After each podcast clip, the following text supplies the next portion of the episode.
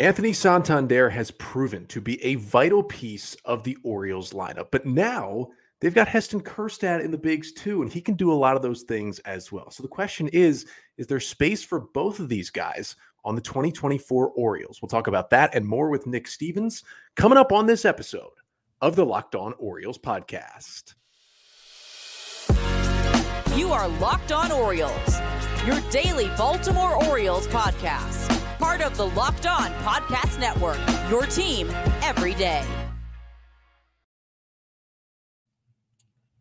Hey there, Orioles fans. Today is Wednesday, November 29th, 2023, and welcome back in to the Locked On Orioles podcast, part of the Locked On Podcast Network your team every day. As always, I'm your host, Connor Newcomb. And coming up on today's episode, we'll be reviewing the seasons of Anthony Santander and Heston Kjerstad, talking about what they brought to the O's and what they could bring to the Orioles if both of them are back with the team in 2024. And we're going to do it with Nick Stevens of the On the Verge podcast. But first, this episode of the Locked On Orioles podcast is brought to you by FanDuel. Make every moment more. Right now, new customers get $150 in bonus bets with any winning $5 money line bet.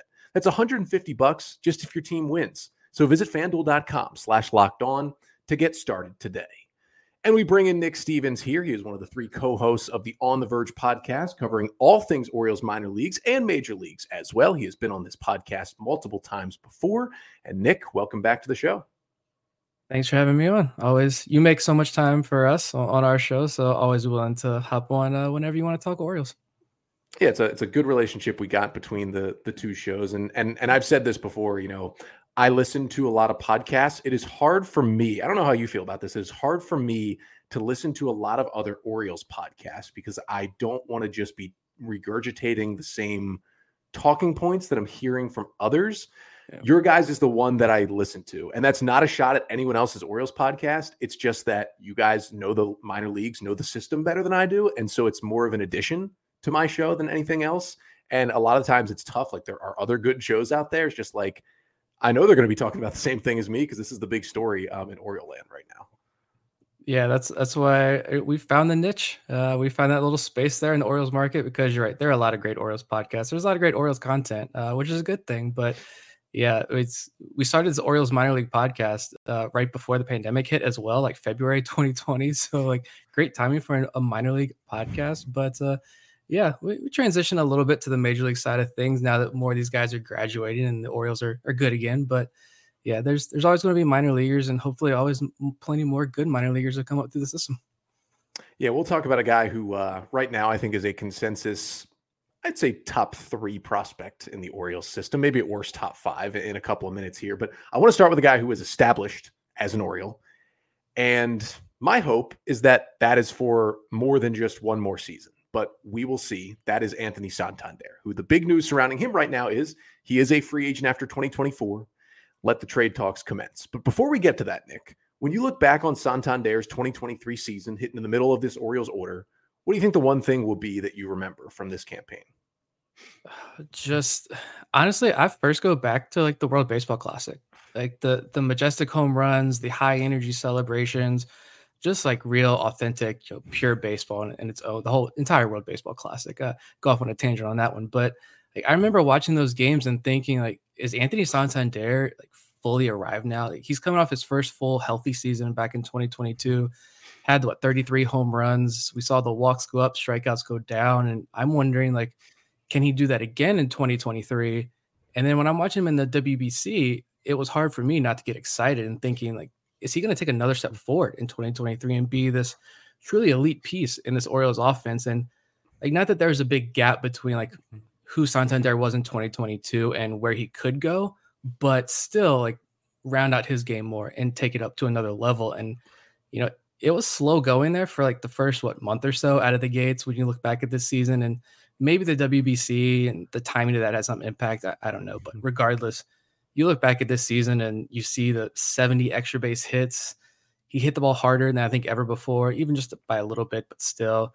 And he was really someone who flourished with runners on base. You put the high OBP guys and Adley and Gunnar in front of him, and you look at his splits with runners on versus runners off base, and they're just astronomical difference there. And the biggest thing for me was 153 games. Again, only Adley had more games, which is shocking in its own right. The catcher playing more games than you, but still, it's I until knowing that I was going to come on and talk about Santander and looking back at some of his numbers, it's like 2017 was when he joined this organization as a Rule Five draft pick. It's really hard to believe. It's it's been a long time, but you know, just one of those guys who seemed to never stay healthy, and now he's two straight years of really healthy baseball, and he was he I think developed into that elite piece in, in the middle of this Orioles lineup, and was a big reason why they won you know 101 games this year. Yeah, you look back at the 2017 Orioles, and I'm sure someone will yell at me in the comments if this is wrong, but it's just Santander and Hayes, right? That are that are still here, I believe, from guys who played on that team, and they both had very small cups of coffee on that team for different reasons. But that was the last time, you know, the most recent cycle of the Orioles trying to win. They were both on that team for for bits and pieces. But I think for me, what I'm going to remember from the season is is kind of a, to build off what you said. But for me, it was that Santander, I think, established himself as just a good everyday big leaguer that people around the league know. Like I think at this point, and it helps that the Orioles won 101 games and made the playoffs and won the division. But the fact that Anthony Santander is hitting third in this Orioles order, and finally he had not just one fully healthy season, but back to back fully healthy season. You know, starting from when the Orioles got him from the Cleveland system, he had like that shoulder issue and like he couldn't swing the bat for a little bit. It was different injuries every year. And even in 2020, we thought he's going to break onto the scene he was amazing for 40 games. Then he has the oblique injury and he misses the rest of that 2020 season. And, you know, then he gets the ankle injury, I believe it was in 2021. And finally, to have him back to back healthy season, 153 games, career high, 656 plate appearances, career high for him this year. And his home runs were a little down from 33 to 28, but hits 257, that was up. 325, that was up for his on base, 472 slugging, that was up, a 119 WRC plus and a 2.6 fWAR, basically fairly in line with what he did in 2022, that shows a consistency that I think now, when more casual fans around the league, and the WBC probably helps this as well. I think people know who Anthony Santander is and know that he is like the force in the middle of a good order. It felt like this season kind of pushed him to that level. Yeah, uh, you know, it, it, took a while. It took longer than expected. All the injuries you mentioned there, but yeah, consistency. And yeah, he might be. He might have had his slumps in his streaks this year. I mean, all baseball players do. We talked about this recently with, you know, Adley just winning a Silver Slugger award, and it felt like at times some of the conversation around Adley was like big questions about the bat. And it's like you take a step back and look at these seasons. Santander was nominated for a Silver Slugger award this year, and you know we're going to talk about the future, of course, but I think he's earned himself a pretty big payday when he reaches free agency here at the end of the year. Um, two straight years, he's still, yeah, he, he's approaching 30, I think, this year, which, you know, can be a concern, I'm sure. Uh, but at the same time, we can also talk about defensively as well. Like, I think the conversation around his defense maybe gets overblown a little bit. I don't think he's as bad as some people make him out to be. He's definitely not, you know, a gold glove winning, although he was was that 2020 he was nominated or 2021? Yeah, 2020 he was a finalist that year. Which is wild. Uh, gold glove is another conversation, but you know he's not a gold glove winning outfielder, but he's going to hold his own out there, especially in right field over there at Camden Yards. So, yeah, just consistency. I think he's earned himself a big payday uh, in the near future, and it's it's really good to see. He seems to be a fantastic clubhouse guy as well, um, and it, it was good. You know, I don't. Another number that I was looking at earlier was you know uh, WPA win probability added. I know it's not like a predictive stat or anything like that, and it's not going to measure future future success or anything. It's kind of reliant on it's like a counting stat, right? Kind of reliant on getting the opportunity. But Santander had was like a 2.7 win probability added, which was led the Orioles by a wide margin. It was one of the top marks in baseball. And I think to me, when I look at that stat, you can pull any stat to kind of prove your point in baseball, whatever argument you want to make. But when I look at that, it just kind of backs up the fact that that bat in the middle of this lineup, surrounded by other stars, he did his part uh, to make a pretty positive impact on this team.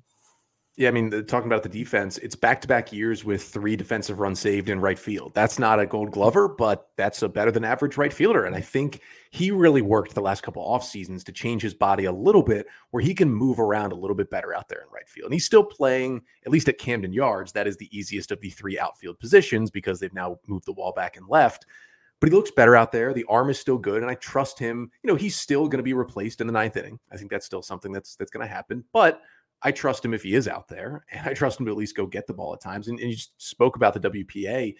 Fangraphs has a high leverage situation stat where they break into low leverage, middle leverage, and high leverage situations. He was at his best in high leverage this year when the game was on the line, had a 356 average and a 148 WRC plus in those high leverage spots. Like he took a lot of big swings for the Orioles this year. And you look at the splits, the switch hitter, I mean, it was a 122 WRC plus as a right-handed hitter, 118 as a left-handed hitter. So, you know, he had a little more power from the left side, but some of that's because of the ballpark he plays in. I mean, he was really even from both sides, which meant there wasn't like this huge discrepancy where you could bring in, you know, a different reliever, a left-handed reliever, and and, and know you would get him out. And I think also what's cool about Santander is when he gets hot, he gets hotter for two week stretches than, than maybe in sometimes one week stretches than any other Orioles hitter. I think it was Jon Meoli who wrote about it in the Baltimore Banner this season, but there were three of them I, I marked down. He started May after that terrible April. He had six straight two hit games to start May. I mean, it's pretty ridiculous. Not just a six game hitting streak, six straight two hit games. Finished with a 191 WRC plus in May, which is just an absurd month that he had. Then there was one in mid June where in six games he homered five times and had nine RBIs. And then there was a big one right at the end of August, eight games, hit 424, had five homers and 14 RBIs in that stretch. That was the big one that I think caused Meoli to write that article. And when you got a guy who gets hot, but I think the best thing about him, Nick, is you talked about the, the peaks and valleys. Even when he's not hot, he he only is at worst like a league average hitter when he's not hitting well. And then when he gets hot like this, he's one of the most dangerous hitters in baseball. And and that's where he's gonna make maybe his money is like if he can get hot for two weeks, three weeks at some point, like he has shown that he can carry an offense for a little bit.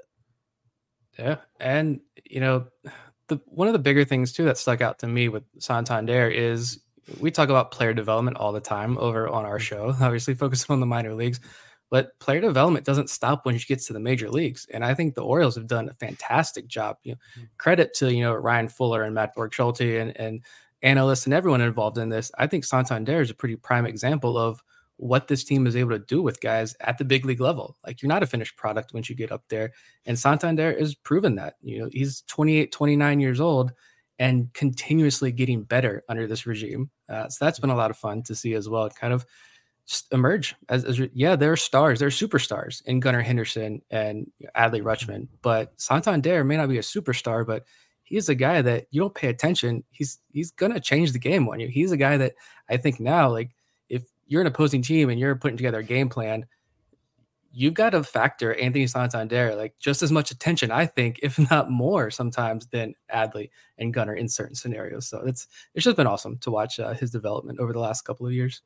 Yeah, it's been huge for the lineup. So so let's get to the question that I think the people are here for now. Mm-hmm. He's a free agent after 2024 he is kind of like the impending free agent for the Orioles going into next year. He is due to make somewhere between 12 and 13 million dollars in arbitration for the 2024 season. The Orioles, since they started the rebuild, have not paid anyone not named Chris Davis that amount of money in one season. They paid 10 million to Kyle Gibson last year. That was kind of the top of the line. So there are the trade, and they've been swirling around Santander for three years now. So it's not like this is anything new, the talks of potentially dealing him away. I think they're more serious this offseason than they've ever been because it now also fits into a Guardians, Brewers, Rays style plan. Those teams, knowing that, that at this point they hadn't extended a guy like Santander, would be looking to deal him this offseason where do you stand, assuming the Orioles can get fair value that would help them for more years in a deal? Where would you stand right now on whether or not to trade Anthony Santander? It's it's tough because uh, I mentioned this last week or recently on, on our show. Like the goal is now, I feel like for the Baltimore Orioles, the goal has to be World Series or bust. You won the AL East, you won 101 games, you went to the playoffs last year you've got some of the top prospects in the game emerging grayson bradish emerging in this rotation. You've got to take this rebuild the rebuild's done. You're, you're going to an entirely new level here. And i've been in lockstep with this front office on, on many decisions that they've made over the last couple of years. I think this organization is in great health from the top down. Mm-hmm. But i'm hoping that we don't see the scenario where you're trading santander because he's reached that point of he's getting too expensive and we move him for prospects. Uh, I hope we're beyond that point now because, and ideally, you've set a pretty high price tag on Santander. Not astronomically high, but you have a hefty price tag on Santander when you're in trade talks with other teams. And you're at a point now where you don't need to budge from that asking price with Santander. If someone wants to pay up for him, and you know he's a corner outfielder, one year rental, so his value I'm sure isn't as high as it could be. But at the same time, if a team's not going to pay up, then don't trade him. Keep him this year. Um, if you want to package him with some top prospects and you get a frontline ace, I'm okay with that.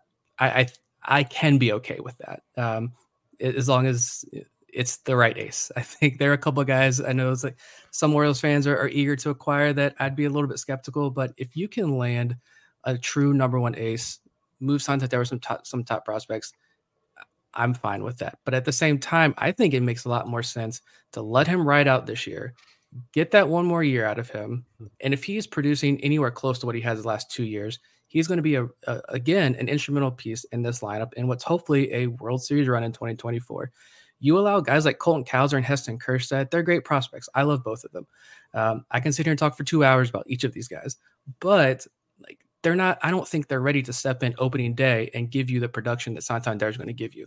So if you have seeing if seeing as Cowser and Kjerstad are both on the roster come opening day, you have a whole nother year where these guys can continue to kind of methodically be worked into the lineup, right? Get more comfortable defensively. We know that's been a big issue with both these guys at the major league level, at least trusting them defensively right now. Let them continue to get their feet wet and settle in. Use another year, tremendous year out of Anthony Santander. Maybe you extend the qualifying offer. He rejects. You get the draft pick. He gets his big payday. It can be a win win situation, right? But yeah, as far as the trade goes, that's a whole nother subject in itself, the qualifying offer and what you do with the extension or not. But as far as the trade goes, unless it's for that ace, I hope he's in an Orioles uniform all year long. Yeah. I mean, I would love for them to put together some sort of extension that signed him through 2026, like just got him inked him to a three year extension right now that bought out that final year of arbitration, and got him for two more years. I'm not sure if that would happen. I've made it clear I'm vehemently against the Orioles dealing him away. And, and I think in theory, if he were a piece in a trade for an ace type pitcher, that could make sense in theory. But my issue is for the teams that you're taking an ace style pitcher away from, they don't want expiring contracts coming back in that deal. You know, like I don't think the White Sox want Anthony Santander at all because they're not going to compete in 2024 and they're not going to pay Santander 2025 and beyond. I don't think the Brewers really want an expiring hitter. I think they're going to compete more than the White Sox would in a potential Corbin Burnes deal potentially, but the Brewers aren't going to spend a lot of money in free agency. So they want more, even though they want hitters, they want probably more controllable hitters than an impending free agent that you're just getting for one year. So I think a lot of the guys out there, they're the teams aren't really going to want a guy on a one year contract unless they're really just love Santander, want to say, hey, let's get him in here for a year and we want to re sign him and we know we'll get a better chance. I feel like that scenario is not really out there. So at this point, it does suck that it feels like we don't think that the Orioles are going to give him an extension. But the very least you can do is just hand him his $12 million, let him play out this season. As you said, I think the qualifying offer could come into effect and get a draft pick at the end of the year and just let him sit in the middle of this order. And you said it best.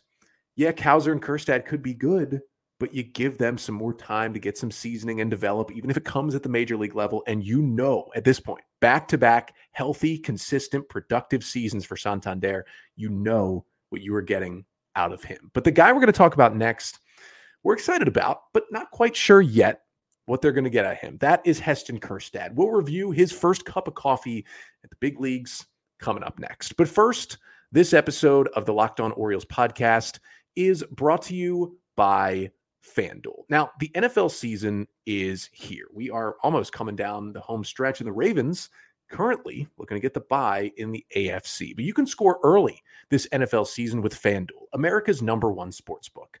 Right now, new customers get $150 in bonus bets with any winning $5 moneyline bet. That's 150 bucks just if your team wins. So if you've been thinking about joining FanDuel, there is no better time to get in on the action.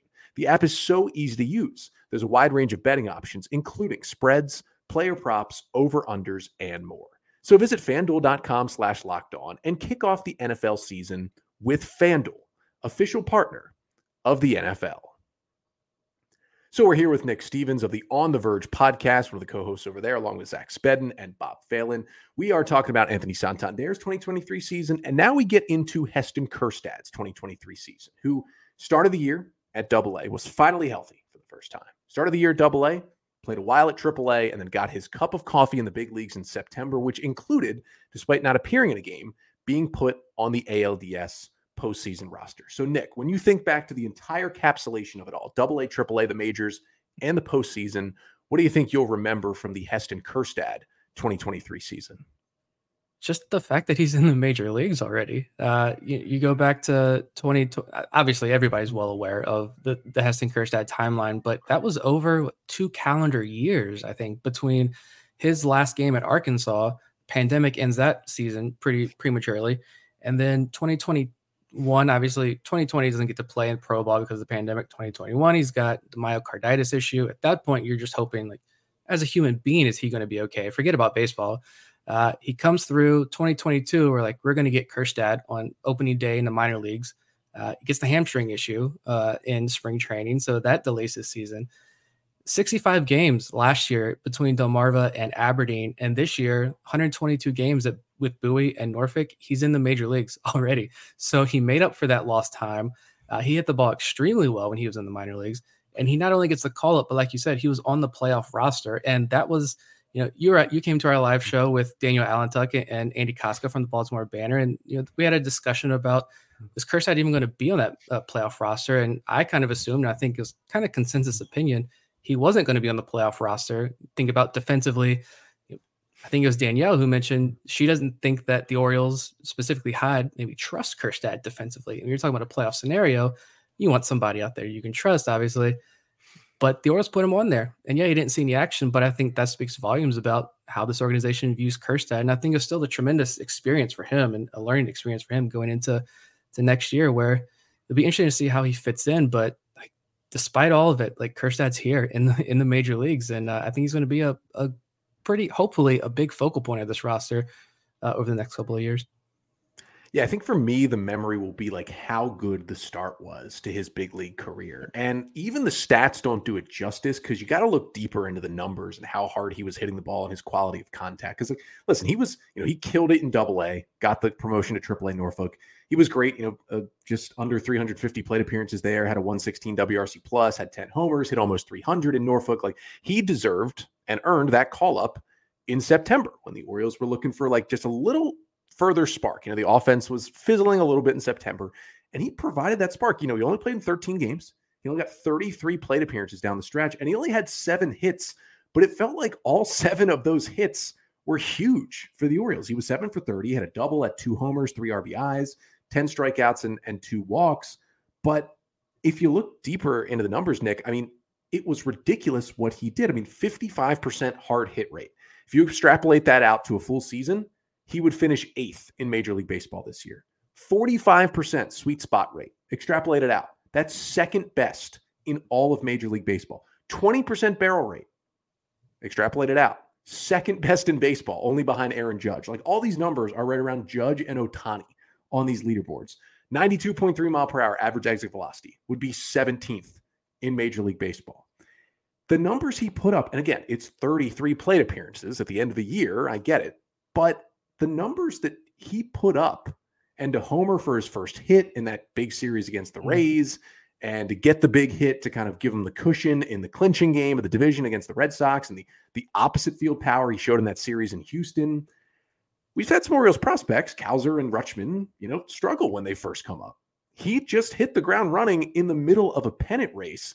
And that really, for me, like impressed me the most how ready he looked when he got here. Yeah, and uh, those major league numbers they match kind of what he did down in the minor leagues, you know, behind the scenes numbers. I mean, yeah, the maybe the the max exit velo is pretty impressive. I think honestly, like guys like Coby Mayo and like Joey Ortiz, even Joey Ortiz is, hits the ball shockingly hard. Uh, but eh, other than that, I mean, Kjerstad was up there, but you look at like 90th percentile exit velo Kjerstad was one of the tops in this farm system. I think only like Kyle Stowers and Coby Mayo were higher. Jordan Westburg is around that range as well. But you talk, you mentioned the barrel percentage. He blows some of these other prospects out of the water. I mean, his barrel percentage down in AAA this year was around like 25%. That's way higher than Coby Mayo, Jordan Westburg. I think Kyle Stowers is a little bit higher, but to me, that just says he was the most consistent. He he may not have those big spikes, but he is consistently hitting the ball incredibly hard, uh, high launch angles. That's going to lead to base hits. It's going to lead to doubles. It's going to lead to home runs. And for him to just, like you mentioned, take off and hit the ground running at the big league level, this guy was when he was drafted. I think that was one thing that this organization loved about him was he was someone who could move pretty quickly through this organization because he was a baller. Like he's a hitter. That's just what he does, uh, and he's proven that every step of the way. So, yeah, the that was a, another thing too. I know I remember seeing all the beat reporters watching him take BP. A lot of people, I'm sure, haven't seen him play up close and personal, and that was the one thing that I remember they highlighted. It's like he's hitting the ball in places that not many major leaguers are hitting the ball, even in BP. And this kid's been in the big leagues for a week. Um, I'm I'm Cowser is great. I love Cowser. I still think he has a bright future in baseball. I'm excited for the Coby Mayos. I'm excited for you know the Samuel Basallos and of course Jackson Holliday's of the world. But Heston Kjerstad, I think, goes kind of under the radar just a little bit with some of these bigger names. Um, in terms of this guy's you know, defensively might be some limitations, but I think this guy is going to be a someone you can rely on for you know, 30 plus home runs every single year. And even the speed, the guy had a couple inside the Parkers this year, like four or five triples down in AAA. I mean, he's kind of the complete package down there offensively.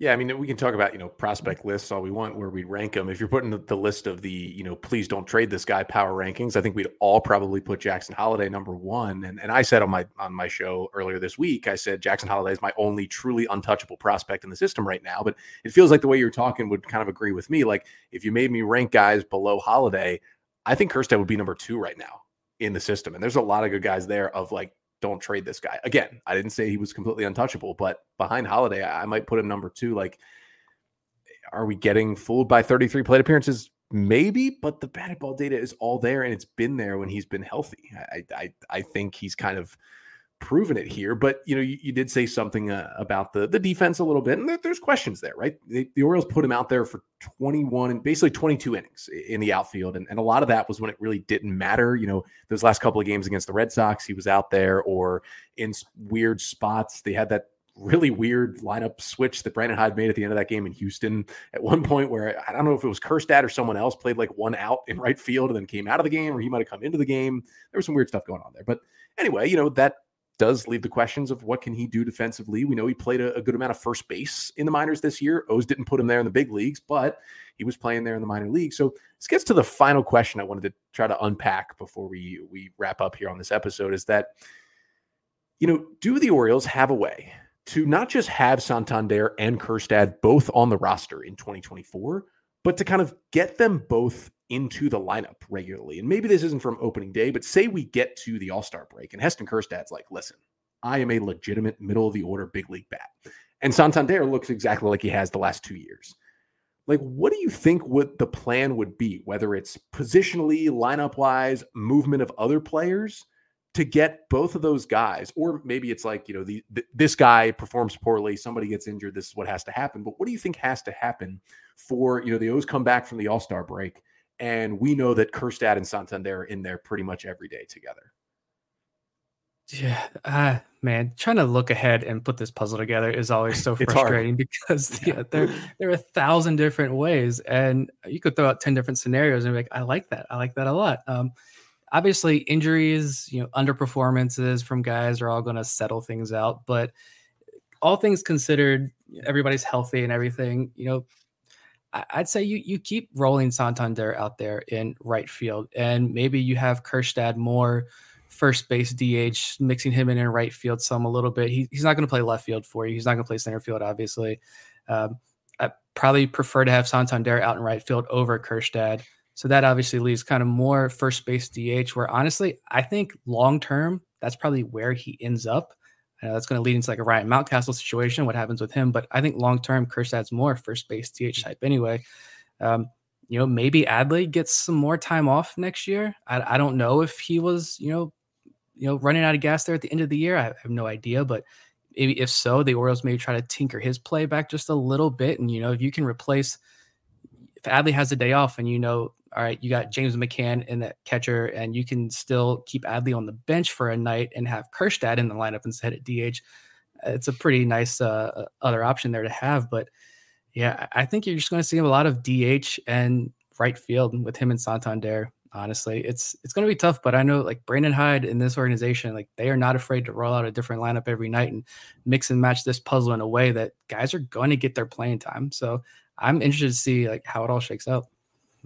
Yeah, I think the first thing that would need to happen is like clear outperformance of Ryan O'Hearn. I think that would be like the first marker for Kjerstad because I think the Orioles are going to go into next year unless something happens in spring training. Like O'Hearn has done everything to win against righties an everyday job for the Orioles next year. Like he was that good. And also the batted ball data backs it up that like this was some of it was kind of a fluke only because he had been so bad beforehand, but also the data backs up what he did in the stat line, which makes you think this could be sustainable for O'Hearn. It wasn't Kjerstad batted ball data, but it was pretty good for Ryan O'Hearn, especially the hard hit numbers.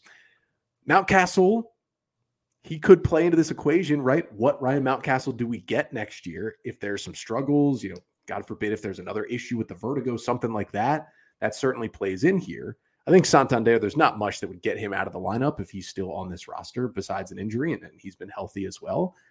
I also think some sort of Cowser not taking the next step would definitely help this puzzle. And I think the other thing that maybe is not being thought of as much because Kjerstad is not going to play left field at Camden Yards. But Kjerstad can play left field at other ballparks. And I think an Austin Hays kind of downslide could really, really help at least get Heston in in left field at other ballparks. Now, do you love a Kjerstad in left, Santander in right defensive alignment? You don't, but they probably make up for it with their bats if Kjerstad has earned his way into the lineup every day. And then you have a Ryan McKenna, a Sam Hilliard, and Aaron Hicks, whoever it is, to get into the game late, and you pull one of them defensively, and you at least make your outfield defense better in the eighth and ninth innings. But as you said, it's really hard to put that puzzle together. I just think those are some of the things that would have to happen here. I, I, wish one of these guys was a little more versatile defensively, and I think they're both could play some some first base. I mean, Santander played 12 games at first base too, so you know he's he's in that mix as well. The Orioles put him there this year. But it's, you know, the other thing we can say all these things about other guys really not performing, but you kind of got to the point, which is if Kjerstad's hitting like this over a larger sample size, they're just going to put him in the lineup. Like they'll find the other moves to make. I think that's kind of where we end here, Nick, is like there he's gonna be out there if he produces, if he outproduces O'Hearn, if he outproduces Hays, if he outproduces Mountcastle, they believe in this guy. They took him second overall when no one else thought he was going to be the pick there. He's going to be out there if he produces. Yeah, to me, maybe I'm wrong. I don't know, but I think putting him on that playoff roster, and again, even though he didn't play, I think just the fact that they put him on that playoff roster and trusted him and said, "Hey, if we need you, we are happy with having your bat when the season matters most." uh, in this lineup. And so I think that tells me that, yeah, regardless, as long as he's hitting, he's going to be in the lineup. He's going to be a major piece uh, of this franchise, at least for the next couple of years. And yeah, Austin Hays, Ryan Mountcastle, I, I like that, especially the Austin Hays. I never even didn't even consider, you know, the Orioles also play on the road. Um, and, you know, you can get him out there a little bit more. And yeah, we'll, we'll see what happens with Mountcastle. Maybe he's going to need some more time off as well. I don't know. I'm glad I don't have to make the decisions, but I do agree that yeah, Kjerstad's going to be a big force, and here's to a, a 30 plus home run season from him this year. Yeah, Orioles fans that are worried, listen. If Hays is performing, Mountcastle's performing, O'Hearn's performing, Kjerstad's performing, Santander's performing, Cowser's performing, that sounds like a pretty good problem to have. So let's just wish everybody to play well. And I think Mike Elias, Brandon Hyde, Sig Mejdal, Eve Rosenbaum, like Fredi Gonzalez, they've showed us they will figure it out. They will figure out a way to get these guys into the order. But Nick, thank you so much for joining us here. Talk about two of the, the more exciting Orioles and, and guys that, you know, I, I think, I mean, I don't want to say this crazy like, but there's there's a tiny minuscule chance that I don't know, neither of them would be on the Orioles next year if the O's are really wheeling and dealing this offseason. I think it's a better chance that both of them are here, hopefully. And, uh, you know, maybe Brandon Hyde listened and, and started to, think about how to piece them both into the same lineup. But, Nick, thank you so much for joining us. Let everybody know uh, where they can find your work, your podcast before we get going here. Yeah, we are everywhere. You listen to podcasts, find us on Twitter, uh, Facebook, Instagram, all that at The Verge Pod. Give us a follow, and uh, we'll just pump out minor league content uh, every day, all year round. Great pod over there on The Verge. Make sure to check it out. That'll do it for today's episode. We are back tomorrow. Unless any news breaks, unless the Orioles get a little early jump on the winter meetings and, and make a move here, we'll be back tomorrow continuing our 2023 Orioles season player review series. Danielle Allentuck of the Baltimore Banner, who was mentioned in this episode, she'll be on the show tomorrow. We're talking about a couple of left handed pitchers who have some questions going into next year. Are they in the rotation? John Means, Cole Irvin. How do they fit in in 2024? We'll talk about that on tomorrow's episode. But until then, I'm Connor Newcomb, and this has been the Locked On Orioles podcast, part of the Locked On Podcast Network. Your team every day.